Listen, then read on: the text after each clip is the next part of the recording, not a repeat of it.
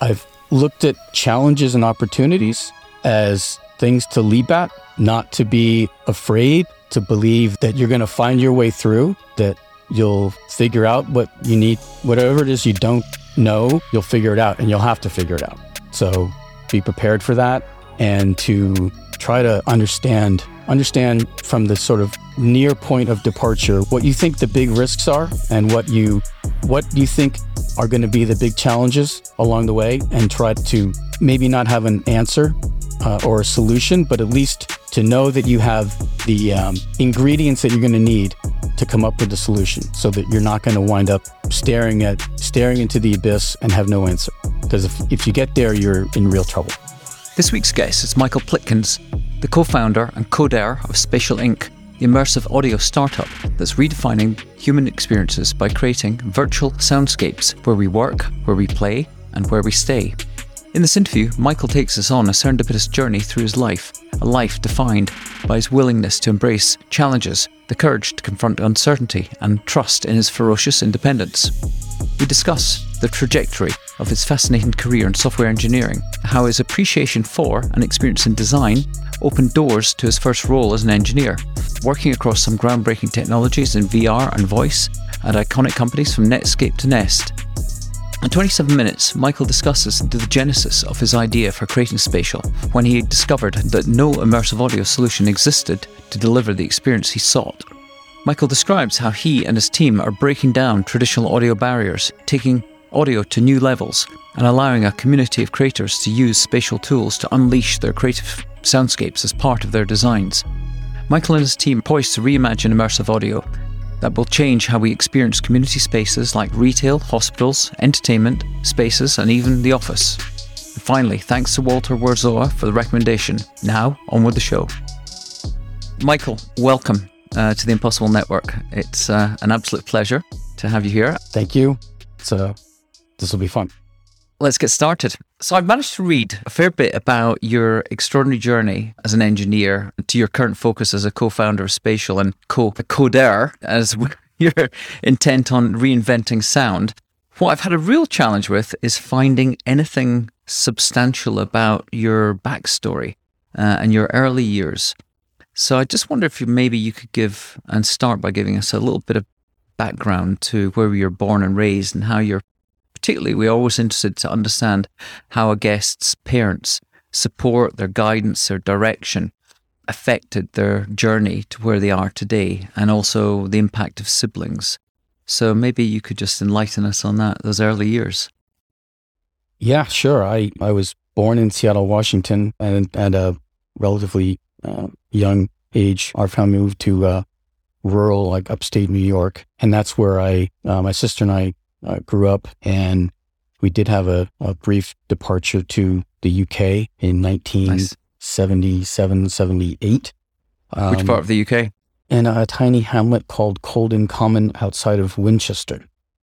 Oh, wow. Okay. Um, and that was uh, definitely a, an interesting experience and had a, a definite large part, uh, even though it was only nine or 10 months' time, something like that, in giving me a, much broader view of the world and how things are different. We traveled uh, extensively through through Europe while we were there and got to see a lot of pretty amazing things that my sister and I both held on to well beyond our time there. Uh, we attended public school, which is again a very different experience from what we had in, in the US. And yeah, so that was a, a big thing that I've always remembered. And then finished high school in, uh, Onteora School District in, in the Catskill Mountains. Then I did have a brief academic uh, career. Just a sort of uh, observation, how well, question, how long did you spend in the UK?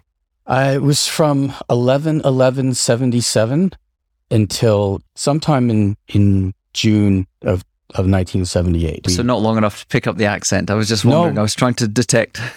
no, my sister and I both, when we returned to the US, we had mm-hmm. British accents, and I can put it on whenever I feel like it. But yeah, and then it lasted for a little while and then they went away. But I mean, it was a, a deeply immersive experience. And I repeated that again later on in, in Spain. So, anyways. So, in terms of your parents, what took them there, and were they? Was there any sort of influence in terms of your the focus that you've taken in life and in education? I mean, clearly, sort of more math and science would appear to be the sort of the journey you took through education. Were they highly influential on that, or was it just a nat- sort of natural curiosity? My dad was an engineer at IBM, and IBM is also known as, as I've been down, and hence why Winchester, because they had a big office down in uh, near Southampton, in Hursley. Yes. Yes. Yeah, I've been yes. there. Yeah. Yep. I actually visited there in 2019. Visited uh, that that that space, which is, I mean, it's a fantastic, beautiful mm. space with my family. But yeah, IBM brought us to to the Hursley office and then and then we moved back to our home again in upstate New York. My mother was a librarian in my high school and middle school. So she always had a, a big thing for reading and all that kind of stuff, which which is a great encouragement to uh, to explore other places through books, other experiences. Mm-hmm. And they they always they kind of just let my sister and I find our way along mm-hmm. and do whatever we found interesting. And and it, this was again back in the times when it was, okay, kids, go out and play, and we'll you'll hear mom's voice when it's time to come home in the evening, right? And we would just go out and do whatever with friends, and uh, we could roam freely, explore. We it was a very kind of country. I guess it would be suburban in, in a certain context, but also uh, my parents did split, and my uh, mom and stepdad uh, wound up at a, his family farm, which was about I don't know, half hour, 40 minutes away from my dad's place. And so that was another whole different experience growing up on a 150 acres of space mm-hmm. and uh, what that enabled us to go do. So mm-hmm.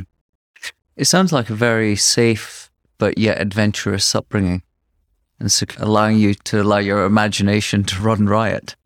Yeah, definitely so. And it was interesting because I wanted to, I've always been like ferociously independent. I don't know mm-hmm. exactly where that comes from, but I would want to go and do things on my own time, schedule, whatever. And a lot of time, you know, I couldn't drive when I was 12, right? so uh, I had to get around. So that, that turned into a tremendous interest in, in cycling. And so I would bike like mad, like all over the place and explore and get from from home to school to job at a young age and back again just cycling all around. So that was another way to explore see what's what. And aside from the sort of the time you spent in the UK were there any other sort of pivotal moments or memories that defined your childhood that you think influenced where you are today that you can recount? One was i mean certainly was when i was in sixth grade, a friend of mine who I hadn't actually been in touch with for some time, but spent quite a bit of time with in, uh, at South by Southwest in Austin this this past March. He said, "Look, I found this thing in the school library. It's a computer. Let's go check it out." And somehow we managed. We escaped from class and went down there and started. And it was an Apple II that the library had recently oh, acquired, wow. and we started just typing away and exploring the thing and trying to figure out how to modify the games. And honestly, it was that one thing that turned into what has become my entire career. Well, wow. I can call it a career.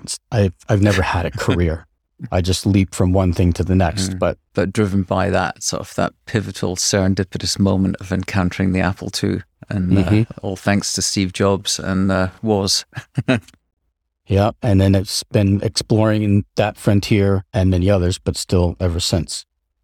Uh huh. Wonderful. Okay. So, given that early interest in sixth grade in computers, what was school like for the young Michael? School was, it was fun and friends and doing the work that needed to be done. But I never considered myself a, like a great, you know, academic or whatever. I just sort of, I would just do what I had to do and do my homework in the car on the way to school and whatever, and read the textbook the day before the test and take the test and do well. And, but I often had other priorities and discovered that yeah, fully when I got to college. Okay, so with that exposure and encounter with the the Apple II, were your early ambitions say this is what I want to do with my career that I want to be? Because at that point there there weren't that many sort of obvious jobs that were going to you could sort of uh, imagine the way the world would expand and the opportunities that would become available for engineers and, com- and computer scientists at that time. So, what were your early thoughts? And I suppose what aligned to that is what led you to SUNY Albany back then? Or was it a kick in the backside from your father? No, honestly, I, I wanted to be a I wanted to be a fighter pilot. And ah, so did I. I had exactly the same ambition. yeah, didn't work out. and some of that again came out of the UK and Spitfires and Hurricane, sort of the revered status that those things have in culture. And um, yeah, I read about Chuck Yeager and stuff. And anyway, so I wanted to be a fighter pilot, and then I wound up getting glasses. That was the end of that. So the computer turned into this interesting place to explore. And I, um, again, I'd never really had any particular career ambitions or goals. It was, I kind of stumbled from one thing to the next. But that said, I did early on figure out that I had a certain a knack for twisting the machine to do what I wanted it to do. I did a bunch of things when when I was in high school. I did hardware projects and oh, really all kinds of stuff. And, and I thought I was going to be a hardware engineer. And I wound up. I before I went to SUNY Albany, I went to uh, Clarkson University for one semester. But that's where I discovered I wasn't going to be a hardware engineer because that requires far more precision than I was into. I don't like following piles and piles of rules. And if you're going to do hardware, there's a lot of things that you have to adhere to. And and contrary to what you might think, I'm not a natural at, at math. I've figured out a lot of stuff along the way, but I found geometry interesting. I, I really mm. enjoyed geometry and proofs and that kind of thing, which again goes along with logic and what you might do with computer programming, whatever. But math by itself was not particularly interesting. It's more of a tool that's necessary to get something done. So I went to Clarkson University for a semester, then decided I was going to be hardware engineer. There were various other things. And I said, you know what? I'm found my way to SUNY over Christmas break, really. I, I kind of casually submitted whatever academic credentials I had to that point to their, to somebody in an office there over an afternoon, or I guess it was morning over Christmas break. And I said, I'd like to go to school here if I could. And they were like, okay, well, can we get back to you after lunch? And uh, I said, sure thing. And after lunch, they, I, I don't know, I guess I went back there because I didn't have a phone at the time. It was mm-hmm. 1988, I guess, 87, 86. But they're like, okay, yeah, you're in. That was it. So I did attend uh, SUNY for three semesters. But again, it was when I discovered that I could audit classes. And that meant you could go to the classes you wanted to go to but you didn't have to take any tests or anything. You could just show up, learn what you wanted, and come and go. I thought that was the best thing ever. So that's what I did for my um, final semester. And then I moved to Spain. So mm. that was my brief. Well, I had a question about were there any influential sort of mentors or teachers that were encouraging you or giving you guidance along the way? I don't know, possibly what led you to go to Spain. Yeah, the Spain thing was a definite sort of left hand turn. So I was working for a professor in the chemistry department. He, had a, a little, what we called a semiconductor theory lab where he explored all kinds of stuff. And uh, as part of that, he had a number of computer systems that needed to be maintained and they were connected to the larger network at the school. And um, his name was Dr. Larry Snyder, super smart guy, really nice guy. And, um, you know, at one point I was taking, I was the very beginning of Calc 2. I didn't enjoy calculus. And Calc 2, it got even more painful where you were expected to memorize all these integrals and be able to recall them on tests and whatever. And I never memorized anything. That was not my style. I would remember the, the fundamentals that you needed to understand to get from a basic thing to a solution. And so I was always challenged in taking tests because I would never have everything in memory. I would just figure it all out from the fundamentals in real time to answer the questions on mm-hmm. tests, which meant I was always up against time. And so when they said you have to memorize all these integrals, I, I went to the to the teaching assistant and, you know, I, I, first I went to Dr. Snyder and I said, Dr. Snyder, they're expecting me to memorize all these integrals for Calc 2. Do you remember all this stuff? Because you, you do real math all the time. And he said, no, I don't memorize any. I don't remember any of that stuff. He's like, he went to a bookshelf and pulled down a book and he pointed to, there were all these tables inside the front and back covers of, you know, that were these integrals. And He said, when I need this stuff, I go to the book and I grab it out of the book. And Mhm. so I went to the TA for the course and I said, so Dr. Snyder told me he doesn't remember any of the stuff. He goes and pulls down this book when he needs it. So I, can I just bring the book with me? And they said, and they, and they said, no, absolutely not. And I, and I said, well, thank you very much. I think we're done here. So Dr. Snyder was certainly an inspiration to uh, do the right thing, do what's appropriate. Don't just do whatever because somebody says you should do it. So Another yeah, example of your ferocious independence. yes. yeah. Yeah.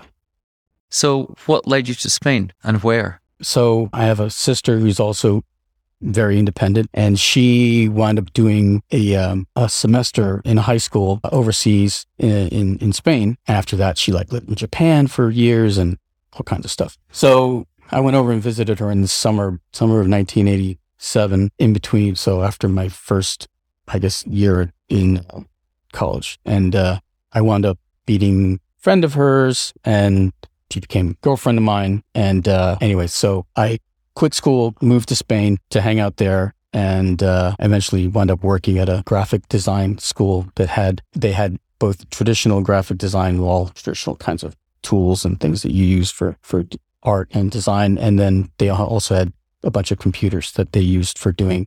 And this was 1988 for teaching that stuff through these sort of brand new tools and they needed Yeah. someone to help The- keep things on the rails in the various classrooms full of these computers and Yeah, the early was- days of was was it the design tool? Was it Quark? yeah yeah so they at first they just had a bunch of amiga computers which was super cutting edge at the time and then yeah they did wind up getting a bunch of macs and and yes you know certainly quark and and tools like that were uh, and illustrator um Yeah. I mean, I've looked at your um, LinkedIn profile where I and get glean as much uh, information as I can. Uh, I'm trying to sort of identify because we like to explore serendipity in the podcast and where serendipity has played its part in the opportunities and the the road you've taken. Where it might, it sounds to me like you're because of your ferocious independence, you are certainly prepared and have the courage to take the road less travelled and go where your instinct tells you. But looking at your LinkedIn, you've had this fascinating career, I think you'd probably sort of say in software engineering, and worked on a whole number of groundbreaking technologies in VR and voice. And you've worked with iconic companies and individuals from Netscape and Nest and people like Marc Andreessen and Tony Fadell.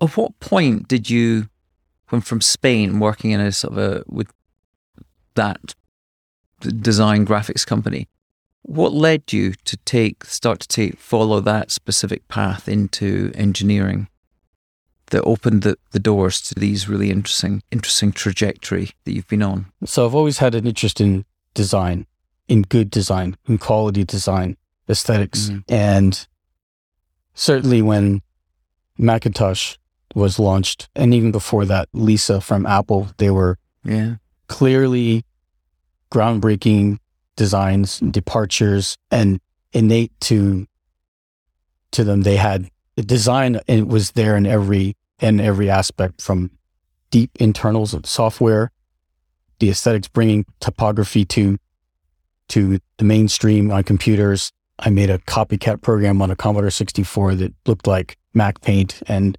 had Mhm. a font editor and things like that were built in. So I always had this this interest in design, and so going to a graphic design school that was using these modern tools in Spain was, to me, a a great natural place to go. And along the way, so the school had they had two computers that actually one or two of these very expensive computers called Supernovas from a company called Spaceward Microsystems out of the UK that that they use for teaching 3D graphics, modeling, and some animation.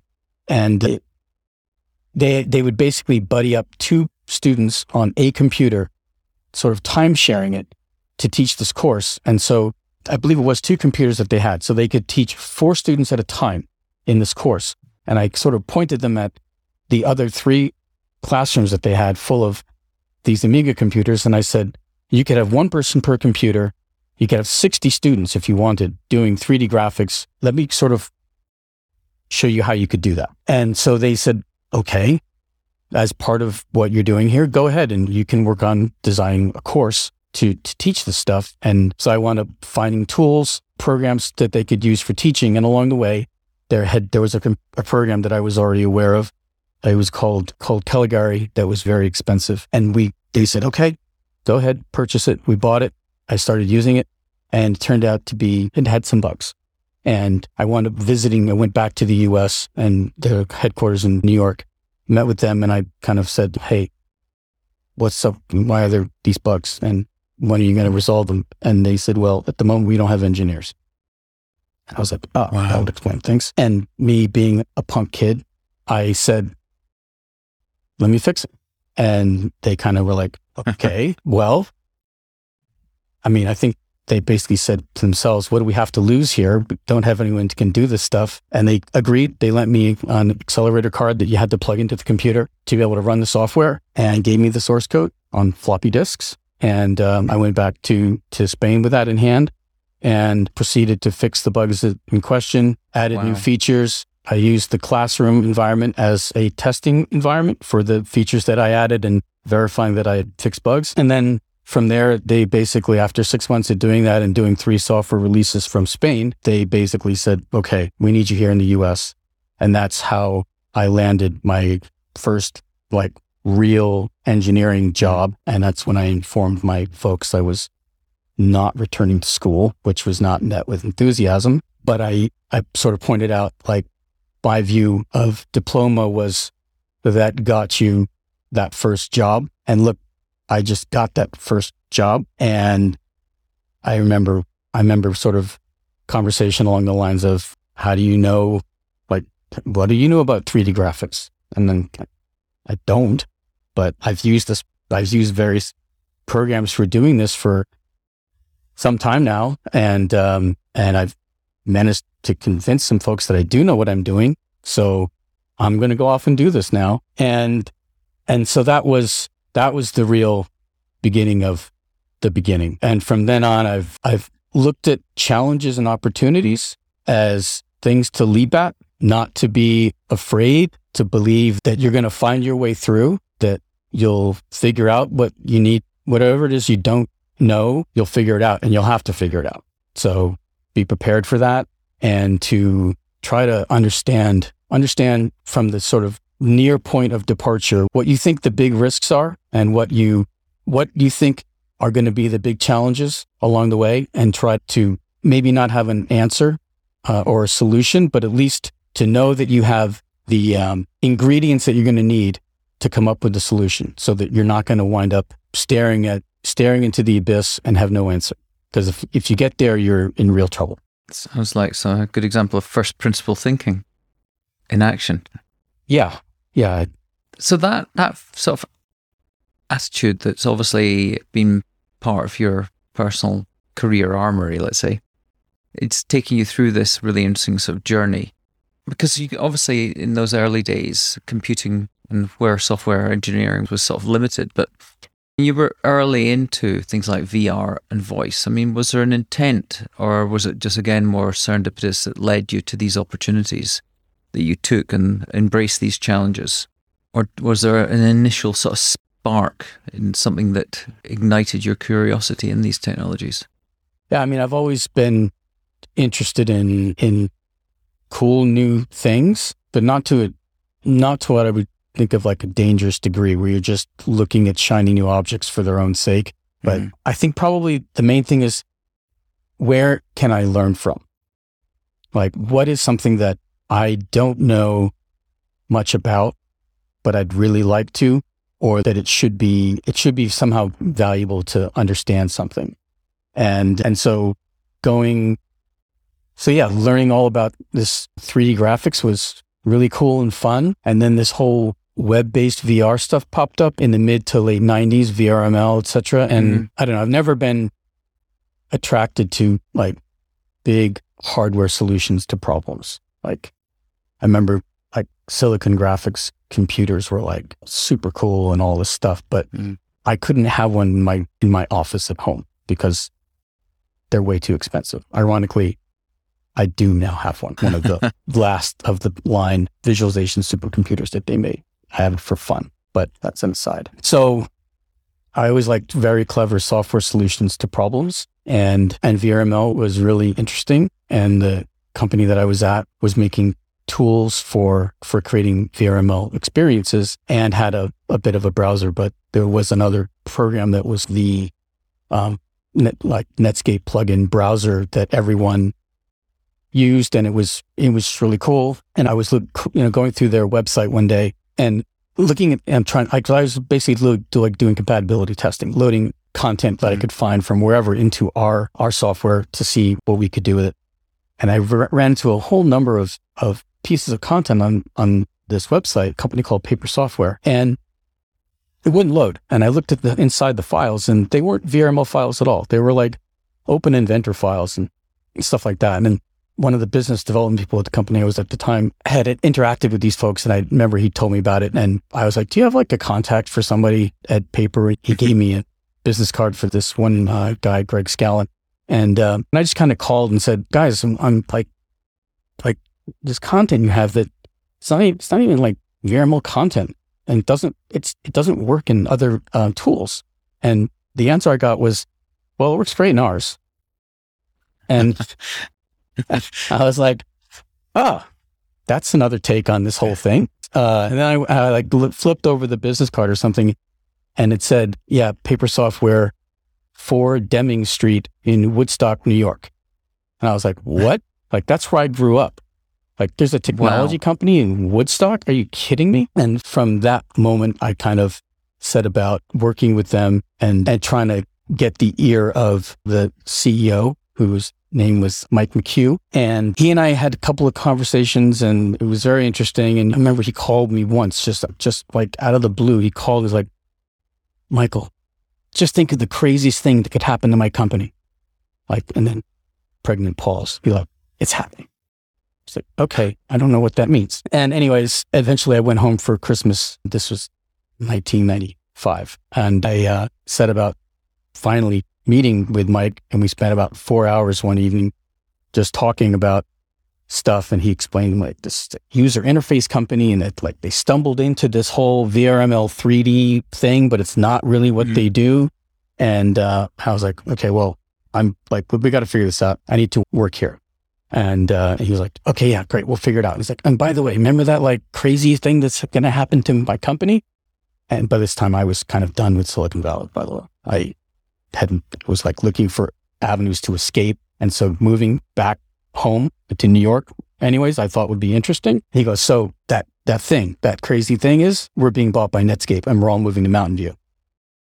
Wow. Um, yeah. and I was like, straight oh. back. Yeah. All right. I was like, oh, I see. I was like, well, okay, let's do it anyways. So that happened. And that's how I wound up being at Netscape. Mm. And um, and it was a tremendous experience. And the folks at Paper were amazing. Still, why did Netscape want to buy them? What were their plans for integrating into the browser? VRML was a big thing at the time, and Mike was he was absolutely all about UI technologies and mm. fresh thinking, like really fresh thinking. And I think I think it was honestly, I think it was Mike McHugh. That's what mm. they really wanted. Because um, around that time, that would be around the time when Internet Explorer was tearing Netscape, Netscape's market share apart. Yeah. So, it, yeah, we all went through the browser wars and mm. all this stuff. Mike was a, a big part of the whole DOJ effort. And kind of after all that, all the dust settled, he wound up um, leaving Netscape and everyone knew that there was going to be some new thing he was going to go off and do. And he wound up recruiting, recruiting some of us, uh, a bunch of us from paper to go off and do that, that next thing. Some of us did wind up following along. That was a whole interesting process, uh, by and of itself. And then wound up being part of the founding team at Tellme Networks, um, mm-hmm. is the follow on thing. So, and you've said beside your ferocious independence, your embrace of challenges and opportunities, your first principle thinking, there's an invention, an inventive side to you. And you founded uh, Spatial, essentially, from what I've read, which seems like many founders, to scratch your own itch. Could you talk about that moment in your backyard when the initial idea, that spark of an idea, emerged? Yeah, sure. So we had purchased a, a pretty decent sized piece of property here in, in, in the East Bay, San Francisco Bay Area. So you never really uh, did it. You didn't escape um, the valley. no, no, I was at paper for four months in New York, and then it was all back to yeah. back to Bay Area. So we purchased this nice piece of property, and um, we had enjoyed traveling. We, my wife and I, before our son was born, we've been to Bora, so Tahiti, and and um, we've been to you know Hawaii a number of times, and all this kind of thing. And we had found some folks that could transform a part of our property into sort of a Pacific island, and it's it was. I thought I'd I was pretty certain we found the right people to really do a convincing job, right? Make it a really amazing space. And we were just starting the construction on that. And this is all kind of intertwined. So I'm going to diverge a little mm-hmm. bit. But my mother in law wound up having congestive heart failure just after Thanksgiving in 2016. Mm-hmm.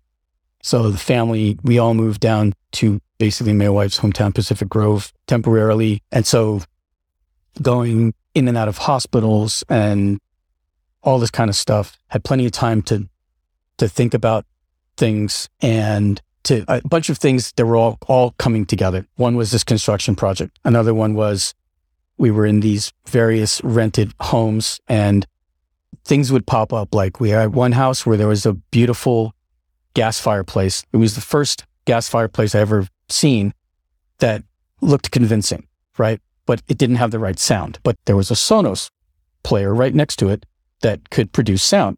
And I was like, what if that thing could supply the sound that the fireplace needs to finish the job and make it be convincing? How could I do that? There was a TV on the wall that was off most of the time, but why couldn't it be playing sound, contributing to the environment while the screen was off? Because the TV is actually mm-hmm. always on, right? It's just that the panel's not on. There was this going in and out of hospitals and the horrible sound experience that was in there, right? And why would anyone, why should anyone that's in a hospital feel comfortable at any level, right? It doesn't matter who you are, like doctor, mm-hmm. visitor, nurse, patient, like it's just a horrible place to be. I mean, just be honest. So I thought about our home project and these negative sounds and the missing sounds.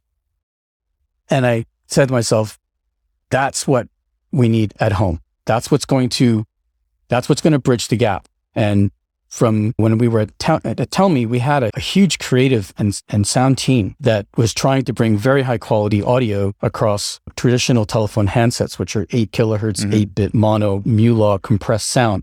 It's like super challenging, but we did everything we could to make it great. So I wound up thinking like, okay, great. If we can bring really cool sound to, to this project that we're building, how would I go about doing that? And I thought about it and I was like, there must be some stuff out there that I can just go buy that'll make it happen. So I wound up calling Gary Clayton, who ran the creative team at Tellme. And this is long after that time, but mm. I, I called Gary. He has a tremendous background, audio engineering and sound, many other things now. And uh, I said, Gary, I need to go do this, like this whole thing to my, this big outdoor project do you know what how to approach this? And he was like, well, I've been out of that game for a while. But I'll tell you what, there's this guy, Walter, who's hmm. down in LA and he does amazing things with sound. He's highly respected. He and team created the Intel, like, da ding, da ding, right? Mm. It's like, here's Walter's number. Just go call him. He'll be happy to chat. And so I did. And I called and I laid out the same thing that I just, you know, talked to Gary about. And he doesn't know me from Adam, but he basically said, well, given what you're talking about, he's like, don't do the hardware thing you were thinking about with a mixing board. Like you can use a computer to do that. And I was like, yeah, but that's going to wind up being some kind of solution that eventually become fragile. And I'm going to be the only mm-hmm. person that knows how to use the thing. And, and I, I don't think so. So he said, well, then then no, there isn't something you can just like go buy off the shelf. And he's like, we should probably just go start a company and build it, which had not at all been on my mm-hmm. radar or thought, not even remotely. But then from that moment on, the conversation took a turn and I started thinking, well, okay, so I do understand what you can do if you properly capitalize something. And so then the idea got to be a lot bigger. We talked for maybe an hour and change and then went off and spent a few months thinking about how, you know, what, what, if you actually built a company to go do this, what could you, what, what would I want to do? What kinds of mm-hmm. things could we incorporate to make not just the thing that I'm building at home to be a great experience, but to make a, a whole ecosystem of, of things, tools that were available. And the idea got to be a lot bigger. And then once I really kind of settled on how to go do it all, and it's really bringing together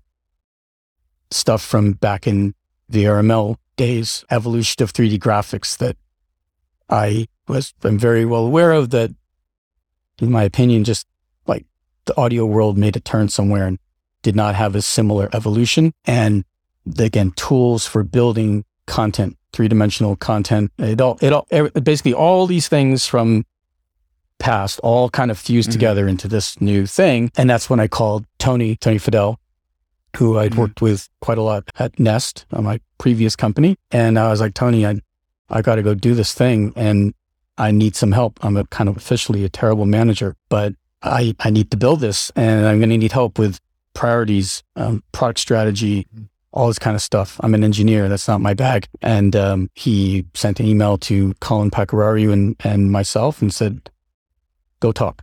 And uh, that was the beginning of the next beginning. So. And Colin was at Nest at the time? No, Colin had worked at Apple and Handspring and Apple again did the work on the first smartphone stuff really with the Treo mm-hmm. products at Handspring and then uh, went back at Apple and, and working on a, a, bunch of things that became Apple TV, underpinnings of HealthKit and AirPlay and things like that. And um, he was doing his own thing when Steve Jobs' health took a, a bad turn. Uh-huh. He wound up he wound up leaving Apple and and doing independent projects for a while. And then yeah, we got connected. And then I'm not one to do market analysis on anything that I've ever done. It's always an intuition that there's something here that's worth doing. Go do it and will something good will come out of it. So I didn't sort of, I didn't lead the witness in any way on what this whole project might be. I let him go and with some good discussion and understanding of what, what I was talking about. He kind of went off and did his own due diligence on the whole thing and came back and said, think there's not just a business here, but potentially a very big business. So then in like one hand giveth and the other taketh away. So while he's like, there's, he thinks there's a very, potentially a very big business. He also then immediately started convincing me that I should not go do this, that I had no idea what I was getting myself into, which he was 100% correct about, mainly because the, I, while I've done startups my entire life, the big ones that I've been at have been sort of Goldilocks stories where getting funding was not a challenge. That, I mean, the story with Nest and getting funding is kind of legendary. Whereas the landscape had changed in terms of VC world. And uh, what we were doing was really kind of in a different direction. And, um, and anyways, it was a challenge, but we finally found our way through. It just took blood, sweat, and tears. So so, sound isn't something I don't think people think much about in terms of designing. We're so used to our encounter with sound as what comes across usually today, either across our speakers in our home, the the Dolby experience in the cinema, what you have in your car, or what you have in your ears, and it all tends to be what we believe to be just a an evolution of just cl- clarity. And I don't think people think about it in relation to the dimensions that you're trying and what you have unlocked with spatial. I mean, I think everyone would probably consider Dolby to be the the pinnacle of quality sound, but perhaps you could explain the significant differences and what immersive, what you're doing with immersive sound and how it enhances not just your personal experience but environmental experiences. Yeah, so you're right. Sound is sort of taken for granted. I, I think, man, I don't know what the right term is, but it's often this sort of like, oh, right, yeah, we should have some sound here too, mm-hmm. as opposed to front and center in in many things. I think in, in the world of, of uh, cinema, like that's changed drastically. And now sound is thought of absolutely mm-hmm. as a, a, central element. But in, yeah, in many other things, it's what gets bolted on uh, later. And it, I kind of alluded to it before. Sound and audio design has, has gone, it's been very traditional over, over the years. And certainly people have done spatial audio for some time, like 40 years. People have kind of experimented with it and made some really cool things. But, I, and again, going back to sort of my three months of rumination, I was like, you know what? Mm-hmm. And I did not do it like a competitive landscape analysis or anything like that. I basically took it as faith when Walter said, no one's really doing this. Go figure it out. I said, okay, that's all I need to know. And so then I looked at it from my point of view of how do you create a, a complete end to end solution so that people that have a creative intent and they understand that that having sound would be a great element to add to some experience, or in some cases, be the entire experience. How mm can you enable that to happen and not saddle them with rigid requirements about, you know, even stereo sound? Generally speaking, there is a single location where you're where you're listening to it that is the great experience. And as you deviate from that sweet spot, as it's called, the experience breaks down. So how do you just make it so that you can some speakers because this is all about um, shared experience. It's not about mm. an isolated experience with headphones. People can be together in a space and they're all wearing headphones. Like that's still an isolating experience, right? Let's get rid of the headphones entirely. Let's get rid of gear, devices, whatever. Have people that are in together in a space.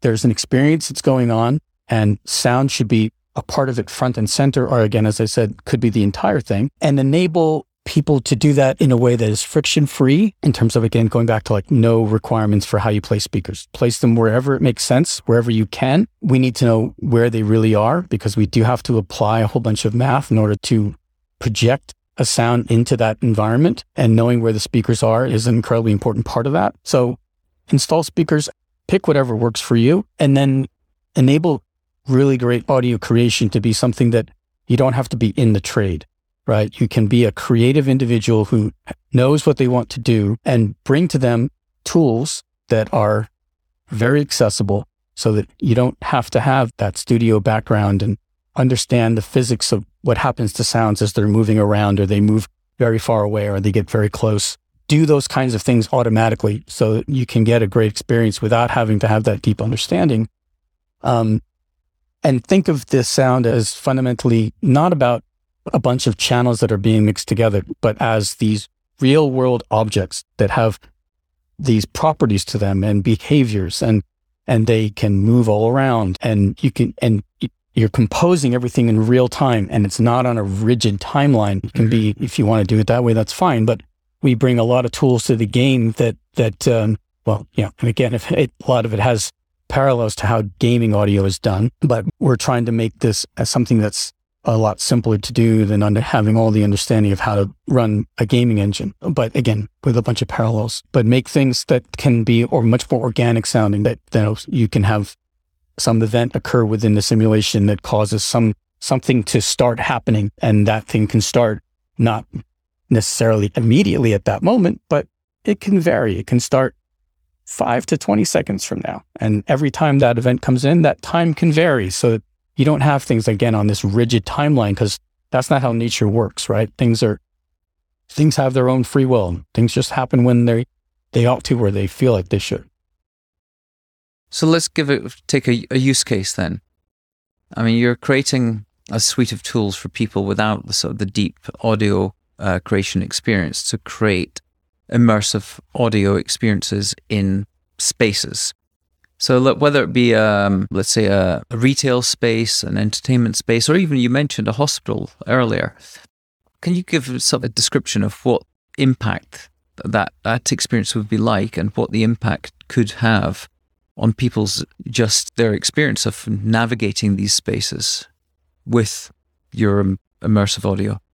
Sure. So going to like the retail example, folks have talked endlessly recent times about retail is going to go away and all this stuff. And it's not, it's just not, right? It's just that what you're going to a retail space for is, is shifted. And it's, it's not mm-hmm. necessarily to make the purchase, but it's to explore and to understand what the offering is And again, sound is something that if you have the right tools, the right kind of ability to convey an experience through sound in a space by getting rid of a bunch of the traditional restrictions and you can you can go into one of my favorite things is into an, like a car dealership as an example right and many automobile manufacturers have an association with motorsport and why not bring some of the experience that you might have if you were to go to uh, a mercedes uh, for yeah, Mercedes has incredibly deep ties with with mm-hmm. motorsport, right? Formula One and and all and uh, sports car racing, all, you know, all kinds of stuff. So why not bring some of that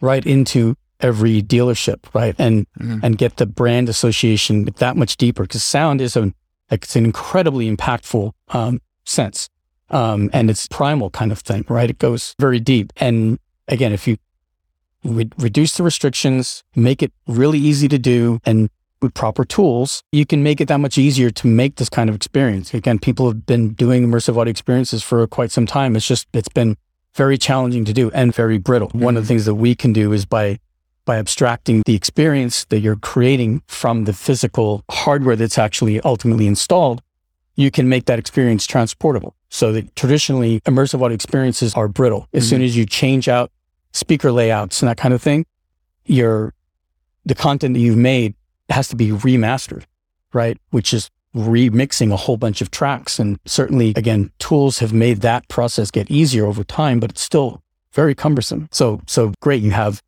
going back to what you said about like Mercedes, if they have mm. an, ex- an, experience made for a dealership, being able to transport that to other dealerships quickly and easily without having to mess around with the content is a, you know, could be a valuable thing. Mm. That's one of the things that we bring to the table. From the way you describe it, it sounds like what you're doing is creating essentially a suite of tools to allow creative people to reimagine the audio experience of a brand. In the same way that people have designed look and feel or designed, let's say, uh, digital experiences if in a digital space or a physical environment from, let's say, a interior design standpoint the, what you look at and what you touch and what you walk through. You're creating, giving a almost a palette for creators to reimagine what people, the audible experiences of a brand or a space. Is that yes. fair? Yes. So, where would creators, if someone is working, I'll, I'll give an example. It's it's funny. I went to um, an event, Electrify Expo here in Austin, just before the holidays, and although EVs don't have sound, the Mercedes were there, BMW were there, Mini, you know, every brand you can imagine that's trying to, so push, apart from Tesla, push forward their um, whole proposition on EVs. There was it was silent, and eh, thinking back to it, there was a real opportunity there to engage and ignite people's imaginations, not just with the physical experience, but the audible experience as well. So something like that would be really interesting. How would people working in the space of, let's say, experiential marketing, which clearly this leads, opens avenues and pathways to that, how would they access your tools and, and get started? Well, we announced on March 7th that, that everything we've been working on for the last effectively five years um, is now freely downloadable from spatialinc.com. And so creative individuals and folks that just want to try it out can do so for free. You can download the, the, the creation tool we have called Studio, uh. the platform called Spatial Reality that that does the real time sound field creation and a control application that lets you control what it is you've built with Studio in the physical space. So mm-hmm. it's all freely downloadable and you can experiment to your heart's content. So, what about the actual sort of creation of the, this, this, let's say the sound design? Where would people access if I wanted to create an experience? So, let's say if, if it was to create this sense of being immersed in an F1 environment, how would I access that? Or would I have to create those myself? Or would it be something there's a library of a library available? Yeah. So we do have a number of what we call shared scenes that are available to anyone that, that gets the tools. And these are designed as, as starting points to illustrate different kinds of experiences that, that you can create. Um, and also for sort of creating creation stand, the starting point, you can, mm-hmm. you can modify them. You can take things away. You can add to them. I think for uh, motorsport specifically, you don't have a starting point shared scene, but you know, if, if you get your hands on audio samples. There are a number of, of libraries that are out there that are that do have like you know, car sounds and stuff, and and you can get could record sounds if you like. Get your get sounds as a starting point from wherever you, you you can or want to, and then you compose things together in the studio tool to create and space things out and animate things and and use that to make the ultimate experience from the sound files that are sort of the starting point. I would expect that interior designers and architects must be really interested in this because there's obviously there's a lot you talked about the retail experience is going to change coming out of COVID and although a lot of businesses are tend to going back the work experience is going to change dramatically. Surely this is an amazing opportunity for for interior designers to reimagine the workspace as well to create a much more engaging healthy environment. Yeah as we all know the workplace as an example, is changing and the relationship that people have with, with sort of employers and, and workspaces is certainly evolving and making, and, and, you know, from various contexts that we have had, companies are, are well aware of this and are doing what they can to draw people back to the office for various reasons, all of which are good. And going back to, to in like design, interior design and all that, there's a, um, a, a company that, that we have been working with for some time now, years that that does experiential and that's both indoor and outdoor. And uh, that company is called Eight Inc. And um, I posed a question to Wilhelm Oehl, who's the uh, chief experience officer at Eight. Again, years ago, I said, you know, Wilhelm, what from your roster of um, clients with this new tool in hand, which of them do you think would have an interest in adding this to the experiences that that they you know, create for their customers. And, and, you know, thought briefly and said every single one of them. And so it is, it can be impactful across all different kinds of scenarios. And then going back to one that again goes back to the very beginning of the idea, and that's, that's healthcare. This has always been something from the very beginning that I thought we could make a difference in. And I didn't have any scientific viewpoint on it. It was just make people feel better at the very least in these anxious settings, which I was absolutely confident that, that we could do. And then it was, again, back to Walter. And sometime, I don't remember, maybe it was like a year after he and I had first chatted, he said, you know, I also have this thing called Health Tunes that's mm. all about bringing um, music and not just music, but in addition with sound that can be embedded in the music that can be used for various types of specific healing through through music and sound. And then once I learned about that, I was like, wow, like so it's not just making people feel more relaxed, making people feel better, but you can actually apply medicine to through sound to to make people get better. And so that's been a wonderful thing and a, a great sort of addition to this entire thing is that capability and and again, it's not just, it's not just us. It's not just our like aspiration. It's happening now. We have wonderful partner, uh, Wellstar that is actually using mm-hmm. all of this in, um, in hospitals currently for frontline workers to, uh, to get better using music and, and sound in, in, in their hospital locations. And the, uh, the results have been tremendous. They're overwhelmed by the uh, the outcomes, the the improvements that, that that this can have. Wow, it's so interesting that we we you know our news stream is so often full of the more the dystopian side of technology and the damaging impact of things like social media on people's mental health and rarely do we hear stories of how technology is making us healthier is healing us and it's uplifting to actually hear you talk about this and to be aware of it. And if more people could be aware of it and start working with it, we could start to have a significant um, impact on just not the well-being of individuals in health and healing spaces like hospitals, but also in the workspace. So I'm conscious of the time, and I want to get to the quickfire questions. And we'll, and I should say, we'll share all the links to your tools that are available to designers and uh, creatives in the show notes.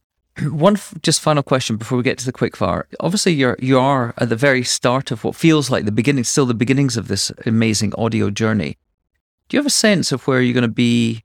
Would like to be in about ten years with this? If you could fast. Yeah, I mean, I love to bring people together in awesome shared spaces and remove some of the barriers that technology has honestly created. I don't enjoy wearing headphones. I rarely do. Irony of ironies. I, people walk around staring at their phones all the time and these devices and, and there, there are a number of things that, that I absolutely want spatial not to be. And mm. that, you know, it's not about big data. It's not about gathering. It's not about people as content. It's about truly social experiences as opposed to online social spaces that are not always positive things. I think what we're doing can use it for, for real good. Excellent. Okay. Quick fire questions. What principles do you stand by? Do things that are worth doing and solve problems that are worth solving. Nicely put. We've I'm sure you've had to make some hard choices along the way. Might have been tough, but which might be tough at the time, but which ones, looking back on it, were the right decision? I've always followed what uh, felt right and got me excited. It's funny, people might have viewed some of that as tough choices, but uh, they never really felt like it to me. One door closes and another door opens, and um, just leap. Okay. Aside from your backyard, where you go to discover new ideas, all over the world. Clearly. Okay. I mean, you're solving a, a big problem, a problem that maybe a lot of people didn't realize existed. But is there one other problem worth solving that if you get this one put to bed, you can focus on? I don't know that. I mean, everyone needs to focus on it. And I would say it's fossil fuel dependency. Ah, indeed. Even more salient today in the geopolitical situation that we're facing. Indeed if you could gather four people from history or from existing world to have them around for dinner to help you plan for a better future for the planet and to solve some of the problems you think need solving, who would those people be? Richard Feynman. Oh, um, yeah. Jim Henson. Wow. Ruth Bader Ginsburg. Carl Sagan. Oh wow, that, that would be a, a, a conversation worth recording. a lot of a lot of fun. yeah, um, that's a great so. answer. Is there a question no one asks you that you wish they would? No, Senator, I do not recall. And fossil question to someone that maybe has a grand ambition that's being told by the people around them, forget it, that's impossible. What would your advice be for them? Don't believe any of it. Go out and see the world and see how that twists your ideas. I like it. The serendipitous twist in the Matrix. We finish with these questions. A spatial team have a karaoke night? Obviously, with immersive sound, what would you be singing? of course, yeah, okay. Is there a recent TV series or film that you think people might have missed that they should see? I don't know if they missed it. I I uh, I rather enjoyed the Foundation stuff that was on oh, Apple, Apple, TV. TV.